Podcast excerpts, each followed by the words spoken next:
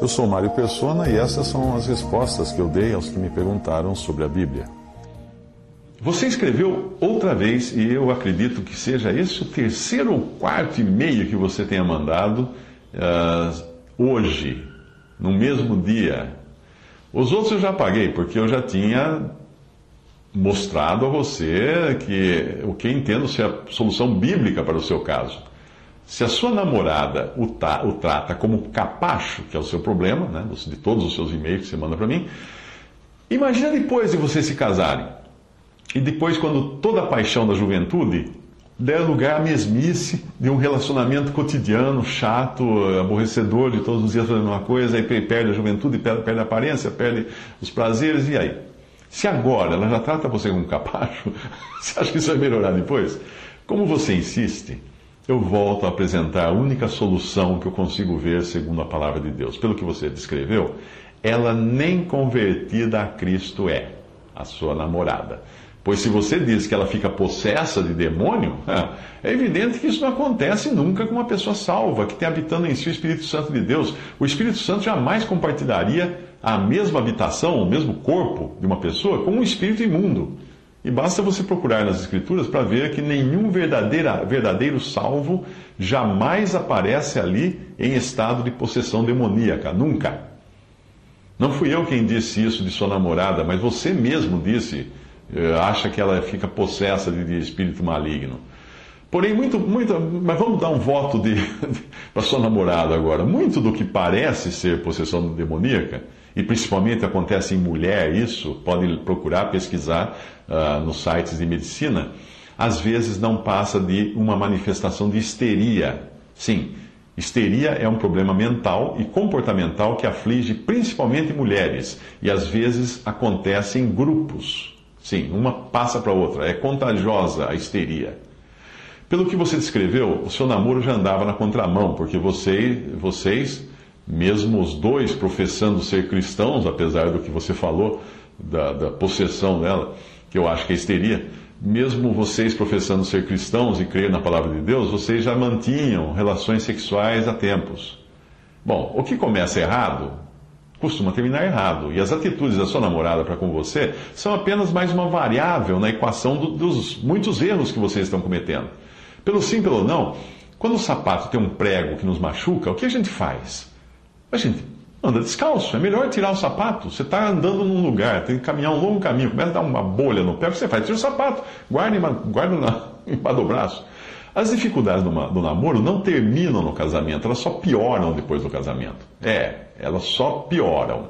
Já que você não aceita esses argumentos que eu já passei para você mais de uma vez, entenda pelo, pelos versículos que eu vou ler agora o que é uma mulher segundo o coração de Deus para ver se você está num jugo desigual, porque isso só vai terminar em uma vida de tristeza e frustração.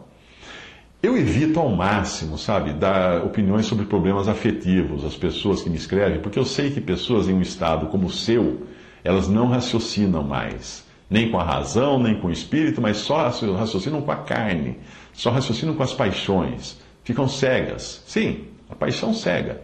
Na maioria das vezes, os conselhos são desprezados, eu perco meu tempo dando conselho. Ou, como no seu caso, a pessoa fica escrevendo, escrevendo repetidas vezes para ver se eu mudo de opinião. Ou se ela vai encontrar um respaldo, alguém que concorde com o erro dela, fala assim: ah, tá bom, tá bom, o Mário falou que é para continuar então. Não insista em errar procurando pretextos e aprovações para o seu erro, porque até Deus pode, em determinadas situações, dizer para irmos em frente. É, ele fez isso com Balaão. Deus disse a Balaão que não fosse amaldiçoar Israel, que era o pedido do rei inimigo. O rei inimigo contratou Balaão para amaldiçoar Israel. Mas Balaão ficou insistindo com Deus: devo ir, devo ir, devo ir, até que Deus disse: vá. Mas aquilo foi só para a ruína de Balaão. Assim é conosco.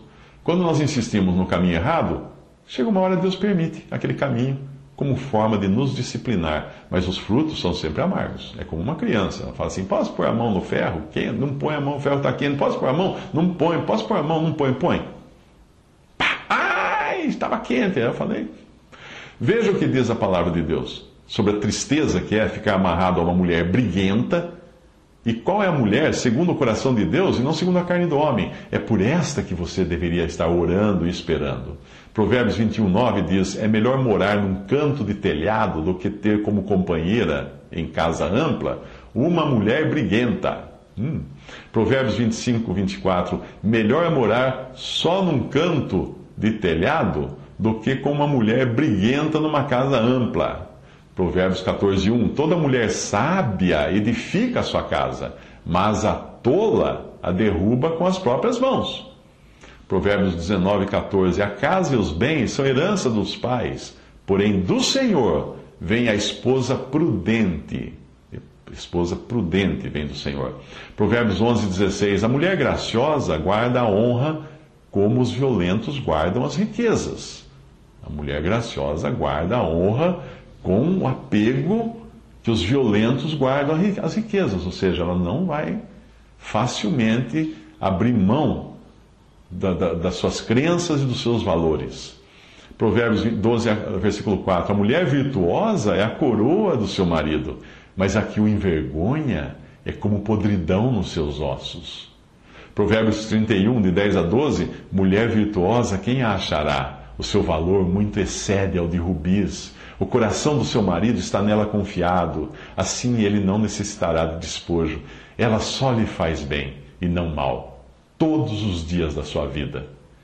1 Pedro 3, de 1 a 6: Semelhantemente, vós, mulheres, sede sujeitas aos vossos próprios maridos, para que também, se alguns não obedecem à palavra, pelo porte de suas mulheres sejam ganhos sem palavras, considerando a vossa vida casta em temor. O enfeite delas não seja o exterior, no frisado dos cabelos, no uso de joias de ouro, na compostura dos vestidos, mas seja o homem interior, no coração, o homem encoberto no coração, no incorruptível traje de um espírito manso e quieto, que é precioso diante de Deus. Porque assim se adornavam também antigamente as santas mulheres que esperavam em Deus e estavam sujeitas aos seus próprios maridos, como Sara obedecia a Abraão, chamando-lhe Senhor, da qual vós sois filhas, fazendo bem e não temendo nenhum espanto. Lucas 1,45: Bem-aventurada a que creu, a mulher que creu, pois hão de cumprir-se as coisas que da parte do Senhor lhe foram ditas. Isso está falando de Maria. Provérbios 31, 30. Enganosa é a beleza e vã a formosura, mas a mulher que teme ao Senhor, essa sim será louvada. Portanto, aguarde em Deus para prover para você uma companheira segundo os pensamentos dele e não segundo as suas paixões de, da, da sua carne. Ou então continue com o sapato com prego, continue insistindo nesse seu caminho e viva o resto da vida colhendo os frutos da sua teimosia e obstinação. 2 Coríntios 6, 14 a 18 diz: Não vos prendais a um jugo desigual com os infiéis, porque que sociedade tem a justiça com a injustiça? E que comunhão tem a luz com as trevas? E que concórdia há entre Cristo e Belial? Ou que parte tem o fiel com o infiel? E que consenso tem o templo de Deus com os ídolos? Porque vós sois o templo de Deus, do Deus vivente. Como Deus disse: Neles habitarei e entre eles andarei, e eu serei o seu Deus, e eles serão o meu povo. Por isso, saí do meio deles, apartai-vos, diz o Senhor, e não toqueis nada imundo, e eu vos receberei, e eu serei para vós pai, e vós sereis para mim filhos e filhas, diz o Senhor Todo-Poderoso. Quanto àquilo que você disse, que ela é crente, bem, hoje, ser crente é a coisa mais simples do mundo. E a maioria dos que lotam essas igrejas que você vê na TV, no rádio, nas esquinas, são pessoas que estão ali não por causa de Cristo, são pessoas que estão ali por causa de prosperidade, de dinheiro, de, de resolver problemas afetivos, relacionamentos, por causa de saúde, quer curar uma doença, mas na verdade nunca creram no Senhor Jesus Cristo. Alguns talvez sim se converteram, mas a grande massa nem sequer crê no Senhor Jesus. Crê naquele homem que fica à frente prometendo prosperidade, prometendo dinheiro, riqueza, que depois ele embarca num jato caríssimo de milhões de dólares porque eles querem ser que nem ele, querem ser também milionários, e querem ser saudáveis, e querem ser bonitos, e querem ter relacionamentos seguros e coisas desse tipo. Não basta alguém dizer que é crente.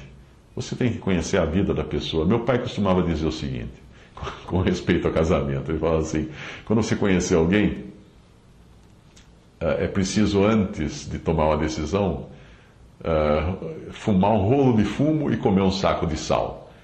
Antigamente existiam aqueles rolos de fumo na frente do armazém, a pessoa que fumava cigarro de palha ia lá, comprava um pedacinho assim, daquele rolo imenso de fumo, enorme, né? Então meu pai falava que precisava fumar um rolo de fumo, ou seja, passava muito tempo até a pessoa fumar um rolo de fumo e comer um saco de sal. Então, antes de tomar a decisão, fume um rolo de fumo e coma um saco de sal. Deixe tempo para examinar a questão.